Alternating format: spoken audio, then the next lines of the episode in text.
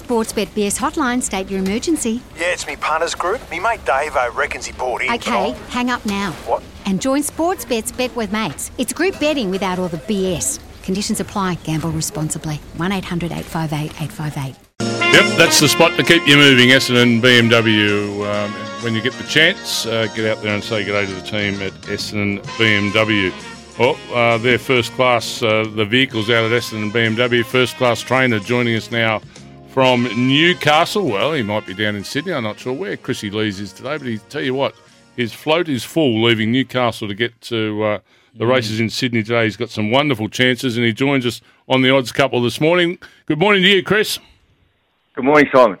But um, I, before the boys start talking about your chances today, I, I want to know where you're at with your running career because you're an avid runner. You're the fittest horse trainer I've ever seen.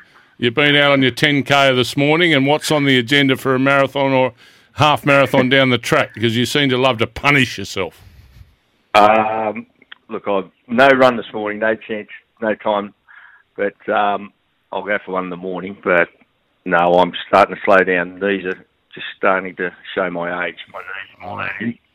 So your run tomorrow morning will be how far? Oh, about eight k's with a couple of mates. Yeah. But um, Metre and a half apart, of course. yes, most definitely. Unless, of course, you win a feature race. I've told them I won't be turning up.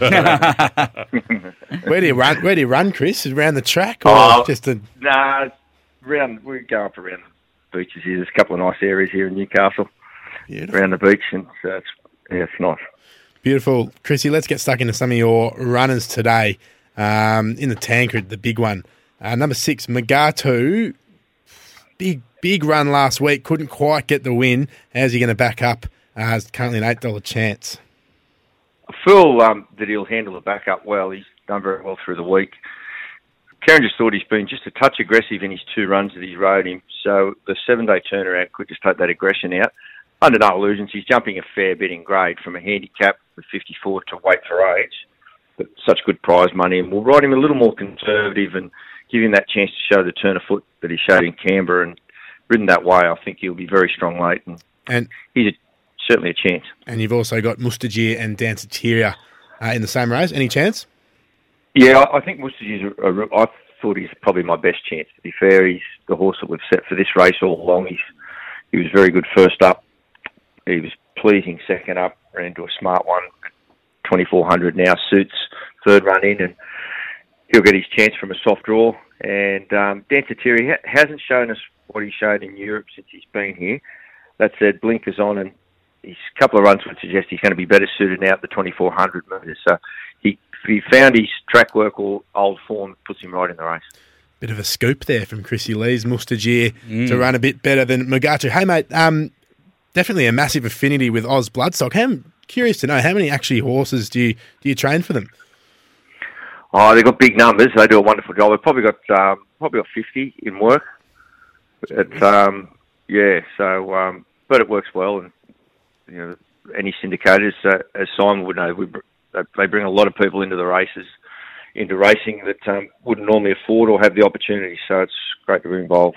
As you said, uh, leading into this, Kris, you've got a host of runners today. Uh, can you can you find one for the punters out there for us today? Yeah, I thought um, tactical advantage is good odds. You might have seen him. He won on Melbourne Cup Day down the straight. Down the straight, yep. he, yeah, he just found two weeks ago. I thought he was going into the race quite well first up, and it poured before his race, and it was downgraded to about a nine with, with a big weight, and he just that just took his sprint away from him. Uh, he's got a soft draw today, and he's twenty to one. So I just thought he could run a bit of a race. And what about Aliferous on the quick back up? Uh, she sort of got back, you know, in, in sort of and had to defy the bias last week, and she still hit the line well. She did very much so, and she's a horse who's reacted really well. She ran Mm. fourth in the Oaks last year on a backup, and done the same in Brisbane. So I, I could easily see her running into some um, in good each way chance in a probably a stronger race than last week, going out of Mayor's company. But she's certainly pleased through the week. What about Game of Thorns in Mayor's company? I'm thinking she's. Um, Very nice filly, Simon. Look yeah, at her first up if- run was a if- ripper, and excuses last start. And Big, yeah, she had no luck in running. She could have been right in the finish last last week. Look, I think the top two have got a mortgage on the race, and if I was to be to be quite honest, if I knew 100% we'd be racing next Saturday, I'd be waiting for the softer option, the Adrian Knox. But it's just tempting to give her a chance at Group One level with the view that she's definitely a place chance. Mm. And if we're still racing, it still sets up nicely going forward into into an Oaks two weeks. Uh, when you say if we are still racing, do you, you think it's inevitable, Kris, that uh, eventually uh, we'll have to look- take a, a, a spell? I don't think anyone really knows the answer, so I, I'm, I think we've got to prepare for it, but continue to prepare to race each week. But um, I think it's it's always hanging over the top of us just at the moment. But try and do if everyone continues to do the right thing and do our best, well, it gives us some chance. Uh, fingers absolutely crossed, Kris. Now, we've been talking, uh, we've created a little bit of a movement on this show. Tags has a bit of a habit of going one out in a quaddy, Chrissy Lee. So we thought we'd go to the expert.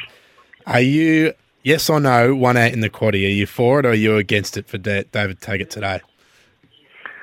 Yeah, you got it. Yeah, Oh, I hope, Okay, I, hope, I hope it's not in Very the smart man. I hope it's not in the first leg and against some of your runners because you could really blow them out of the water here. Uh, Kris, that would be quite That'll be the last time Kris loses on the show. He's gone against me. I thought he was a good bloke. Oh, that's okay. That's okay. Smart. is, he- is he standing man. out very elegant? Is he? I think. Oh yeah, yeah. Oh, well, he most stood one out in the first league last week and still coming. You watch. You watch Mustajeer. You watch Mustajeer get over the top of very elegant and put Good me out. Kris, you have a good you have a good day today, and um, uh, here's here's to racing. Let's hope there's there's much more of it, but let's enjoy what we've got in front of us today. And uh, good luck to you in the camp. Thanks, Simon. Thanks, Good boys. Cheers. Kris Sorry. Lees joining us there. Gee, he's got a, a, um, a fantastic stable of horses going around today. Very smart man. Want to witness the world's biggest football game? Head to iCanWin.com.au, predict Australia's score with a crystal ball, and it could be you and a friend at the FIFA World Cup Qatar 2022 semi finals, all thanks to McDonald's. Maccas, together and loving it. TNCs apply.